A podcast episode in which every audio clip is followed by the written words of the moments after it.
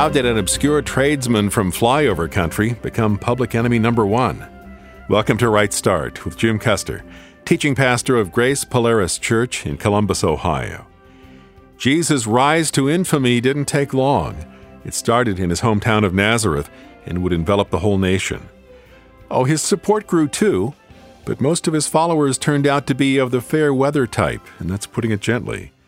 Yesterday we began this lesson on the statement in John's Gospel, He came unto His own, and His own received Him not. Here's Pastor Jim. The other thing I want to talk about tonight for a moment He came unto His own, His own town, and they received Him not. Well, He also went to His own nation. This coming Sunday, we'll be studying from Luke chapter 2, so we won't go there tonight. But Jesus at age 12 is standing in the temple, you remember? And standing in the temple, he makes this statement I must be about my Father's things. Jesus understood as a 12 year old boy that the temple was at the heart of all that God was doing on earth. It was at the heart. It was the heart and soul of God's redemptive program. The instrument God would use to teach people about Himself, about His holiness, about why He could not enter into intimate fellowship with men, about men's sin, about the need of sacrifice, about the need of offerings, about God doesn't need your offerings because He's poor. God needs your offerings because you're poor you're very poor until you learn to celebrate the greatness of God and offerings and praise and thanksgiving.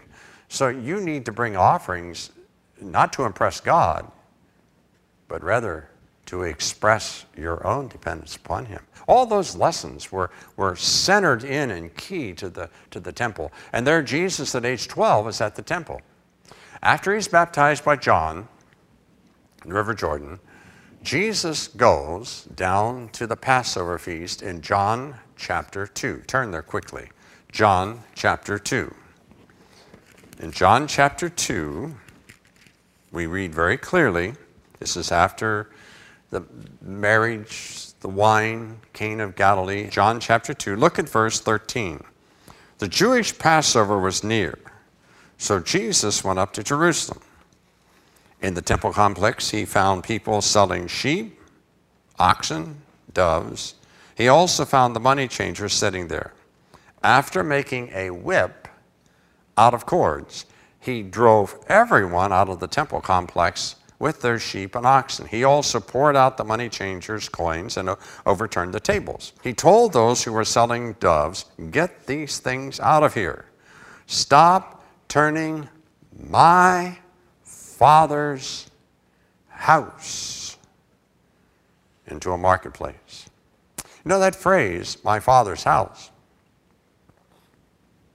Very distinctive. When Jesus talked to his disciples about the Father, he said, the Father. The Father. When they asked him how to pray, he said, Well, pray, my Father. That is, pray to the one who is my Father. Jesus used that phrase in very distinct ways. It was teaching a relationship that he knew he enjoyed with the Father. And he's laying claim that all that's going on in the temple and its environs are the Father's business. And he is responsible for the Father's business. So he cleans house. And of course, that raises the question. The Jews replied to him, What sign of authority will you show us for doing these things? And he said, Destroy this temple, this sanctuary, I'll raise it up in three days. The Jews said, This sanctuary took 46 years to build. You will raise it up in three days. The 46 years is the length of time the temple had been under expansion and renovation by Herod, who was seeking anything he could do to find favor with the Jewish people who hated him just absolutely hated him. So for 46 years, Herod's been expanding, increasing the size of the temple platform, increasing the size of the temple complex itself, beautifying it, et cetera, et cetera, et cetera. And Jesus is saying, um, destroy this temple. Three days I'll raise it up. And they say that's impossible. verse 21, but he was speaking about the sanctuary of his body. So when he was raised from the dead, his disciples remembered that he had said this, and they believed the scripture and the statement Jesus made. Now, this is visit to the Passover number one. Number one. Now, here's where I'm going.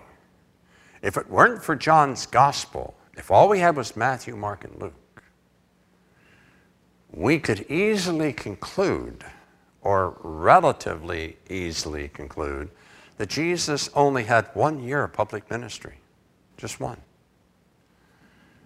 Because none of those three writers give us any chronological markers. John does. This is Passover number one. And what does he do? He cleanses the temple and pronounces his authority. What's his authority? His authority is in the one who is Lord of life. And in his body, he saw the fulfillment of all that the temple celebrated. Everything that the temple was about was embodied in Jesus the person. And he would, he would raise up that body, his body, in three days, just like he said. Well, that's, that's Passover number one. Turn over to, to um, turn over to chapter, uh, let's see, is it, it's chapter 5 of John, chapter 5. You might want to mark these. John chapter 5, verse 1. After this, a Jewish festival took place, and Jesus went up to Jerusalem. By the sheep gate in Jerusalem, there is a pool called Bethesda in Hebrew, which has five colonnades. There's a whole multitude of sick people who are lame and blind and paralyzed. They're there waiting for the moving of the water because an angel would go down into the pool from time to time and stir up the water. The first one who got in after the water was stirred up recovered from whatever ailment he had. One man was there who had been sick for 38 years. Note the next verse. When Jesus saw him lying there and knew he had already been there a long time. How long had he been there? 38 years. How was Jesus at this time? If this is the Passover feast, and there's good reason for believing it is, then this is Passover number two, which means that Jesus would have been about 31 years old. So this guy has been lying there waiting on some help to get healed for 38 years. Jesus is 31 years old. Jesus had seen him there before. See, these pools were places where the Jewish people would go to bathe themselves ritualistically before they went into the temple for the festivities. That was the purpose. That's why they were there. They were also there to be sources of water to cleanse the various areas of the temple, and there was a lot of blood, a lot of mm, temple needed constant irrigation, you could say, because of the, the activities that went on there. And the Jewish people, and by the law, were required to keep the temple and the precincts very, very clean. So there, were, there was a need for this kind of water. And those pools, which held the water, which collected the water, were also used as places for men and women to ceremonially cleanse themselves. That's undoubtedly why the man was there. He couldn't go to the temple not just because he was physically ill, he was crippled, but also because he couldn't get cleansed, he couldn't get relief for 38 years. Now, my point is this Jesus had walked by that man probably since he was 12 years old. I mean, every Passover, Jesus is up there at Jerusalem. Every Passover, he's doing what every worshiper needs to do, and that's cleansing himself before he goes in. Jesus knew that he'd been there a long time. How did he know that? Not just because he's God, but Jesus recognized the guy. He, Jesus had been there before. Jesus is now 31 years old. He knows this man, knows why he's there, asks the question, and heals him. Why did Jesus do it now? Because Jesus wanted to make a point. And the point was, I'll heal you. Pick up your bed and walk. He picks up his bed, walks. It's the Sabbath day. Bingo! Major controversy. Major disagreement with the teachers of the law there in there in Jerusalem. You can read the rest of the story. You already have. You know exactly where it leads. Well, John also records going up to the uh, celebration of the uh, Passover. Look at chapter 6, verse 4. Now, the Passover, a Jewish festival, was near. Therefore, when Jesus looked up and noticed a huge crowd coming toward him, he asked Philip, Where can we buy bread? And from that comes the feeding of the 5,000. It's Passover time. These are people that are on the journey from up in Galilee and the foreign areas. They're headed on their trek down to Jerusalem for the Passover feast. If the feast in chapter 4 or chapter 5 is a Passover, then this would be Passover number 3. And what's connected to it? What's connected to it is the feeding of the 5,000, where Jesus saw the need of the multitude, fed them. The next day, or they, they try to take him by force to make him king, uh, Jesus meets with them the next day and explains that the feeding of the 5,000 with fish and loaves was a sign not that he could meet their hunger, but that he could meet their faith. That was the point. He said, Why, Moses gave us bread every day in the wilderness, gave our fathers bread. Jesus said, Moses didn't give you that bread. My Father gave you that bread. And I'm here, the gift of bread from the Father. And if you don't eat me, drink my blood, you're going to die in your sins. And boy, were they offended at that. So much so that they all left Jesus, and even the 12. Jesus looked at the 12 and he says to them, Hey, you guys going to leave too? Verse 64, the sixth chapter of John. Simon Peter says, Lord, where will we go? You have the words of eternal life. What does it mean to eat his flesh and drink his blood? It means to partake of, it means to receive his life. It means to welcome in, into my heart as my Lord and Savior, and in that transaction receive from him his very life, eternal life. It's transmitted through me to me through the words that he speaks, which express the deeds that he did. And as I receive those words and believe them and receive them and embrace them, the life and blessing that he died, the blessings that he promised in his words become my experience, eternal life. That's what he's talking about. We have come to know and believe that you are the Holy One of God. Jesus said, Didn't I choose you 12? Yet one of you is the devil. He spoke of Judas. Now, that's pretty blunt.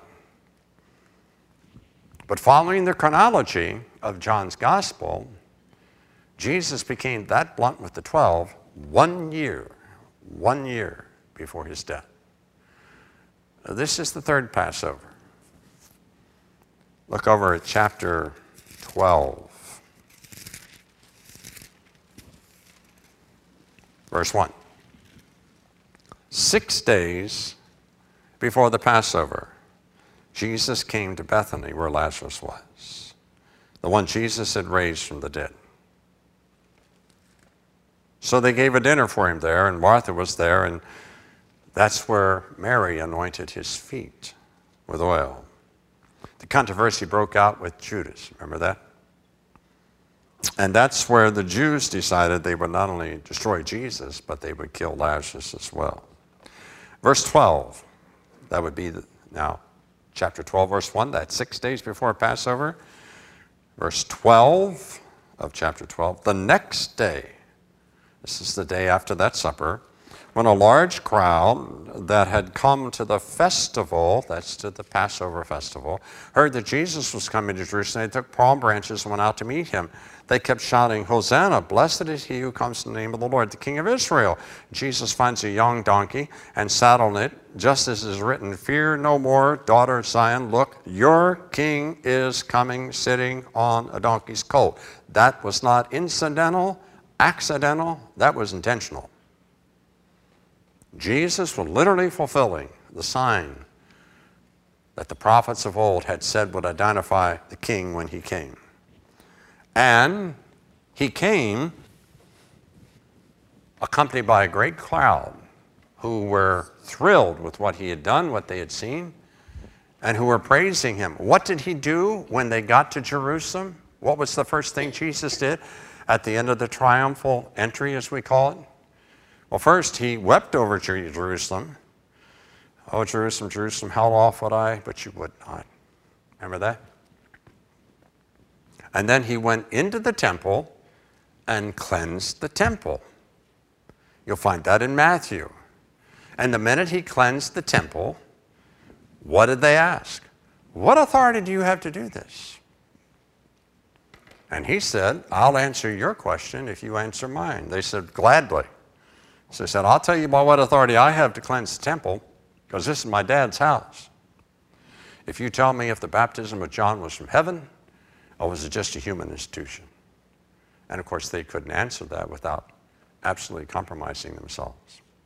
That's the fourth Passover. Now, here's why I bring that to you. If it weren't for John's structure, Passover 1, 2, 3, 4, if it weren't for that, we'd have no clear understanding of how Jesus' life was networked. And if you'll take that outline, you can see the progression John describes of the rejection of Jesus by the nation. In Luke chapter 4, it was very clear that Jesus' hometown folks rejected him. In the Gospel of John, it's very clear that the leaders of the nation rejected him. Rejected him. And you can trace the process of that intense rejection through the Gospel of John. And if you keep those markers in mind, those four Passovers, assuming that the one in 5 1 is Passover, where the, where the man at Bethesda is healed, if you make that assumption, there's good reason for assuming that, then we have reason to believe that Jesus' ministry took about three years three and a half, and that he was about 33 and a half years old or so when he died on the cross. I find that fascinating. And I find it especially fascinating to see how, in that short period of time, that three and a half years, using the Passovers as markers, because Passovers came every year, how in that three and a half year period of time, Jesus could go from an obscure carpenter, 30 years old, single, living in Nazareth, to the most despised Jew in all Israel. Rejected and delivered over to the Gentiles to be crucified. It's amazing when you think about it we have this information, so much information about how Jesus came into the world. Zacharias and the angel and the announcement of Elizabeth's pregnancy, and then the angel Gabriel coming back to Mary six months and you know, and then and then the shepherds, and then the magi, and then the and then the, and then the, the, we have all this information of how he got here, and then there's silence, silence, silence, silence for a period of almost 30 years. Nothing. Now, the Bible does give us two verses to tell us what was going on. He grew and he increased. Those are the two verses we have. But after his baptism by John, in three years, three and a half at the most, his ministry was so powerful, the evidences and signs were so convincing, but, but the truth was so convicting.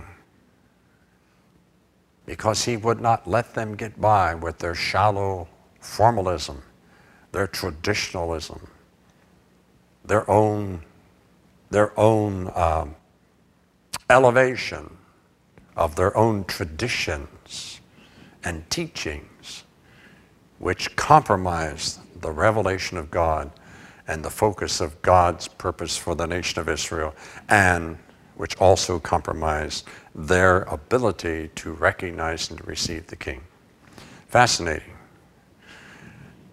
The end of each of the Gospels has an elaborate part about how Jesus went out of the world. And if you measure the two, here's what you're going to find. You're going to find that basically for every chapter we have about how he came into the world, for every chapter for how he came into the world, you're going to have about four chapters for how he went out. Because that's why he came. And that's why he stopped reading Isaiah's prophecy. Middle of the sentence. And that's why the people of Nazareth were stunned. Heavenly Father, thank you for coming, or sending, rather, the one into the world who was Son and Word from the beginning. Thank you for what he didn't do. Thank you for his sense of timing. He would say often, My hour is not here yet. My hour has not yet come. But just as he died, just as he arrived in the fullness of time, he died in the precise hour you planned. And just as he came at the precise time and died and rose and ascended right on schedule, we have great confidence that he will return right on schedule. Father, we can see the world being prepared for the rejection of the truth and following of a humanistic, arrogant substitute Messiah. We can see how Satan and his hosts are setting up, preparing the mindset of people in every language, every culture, every part of the world to follow Satan's disciple. And we know that the time of his return is measured to the moment, measured to the day and the hour. And it's neat to see things happening in our world that show us that you're not passive, that you're very active in directing all things according to your will.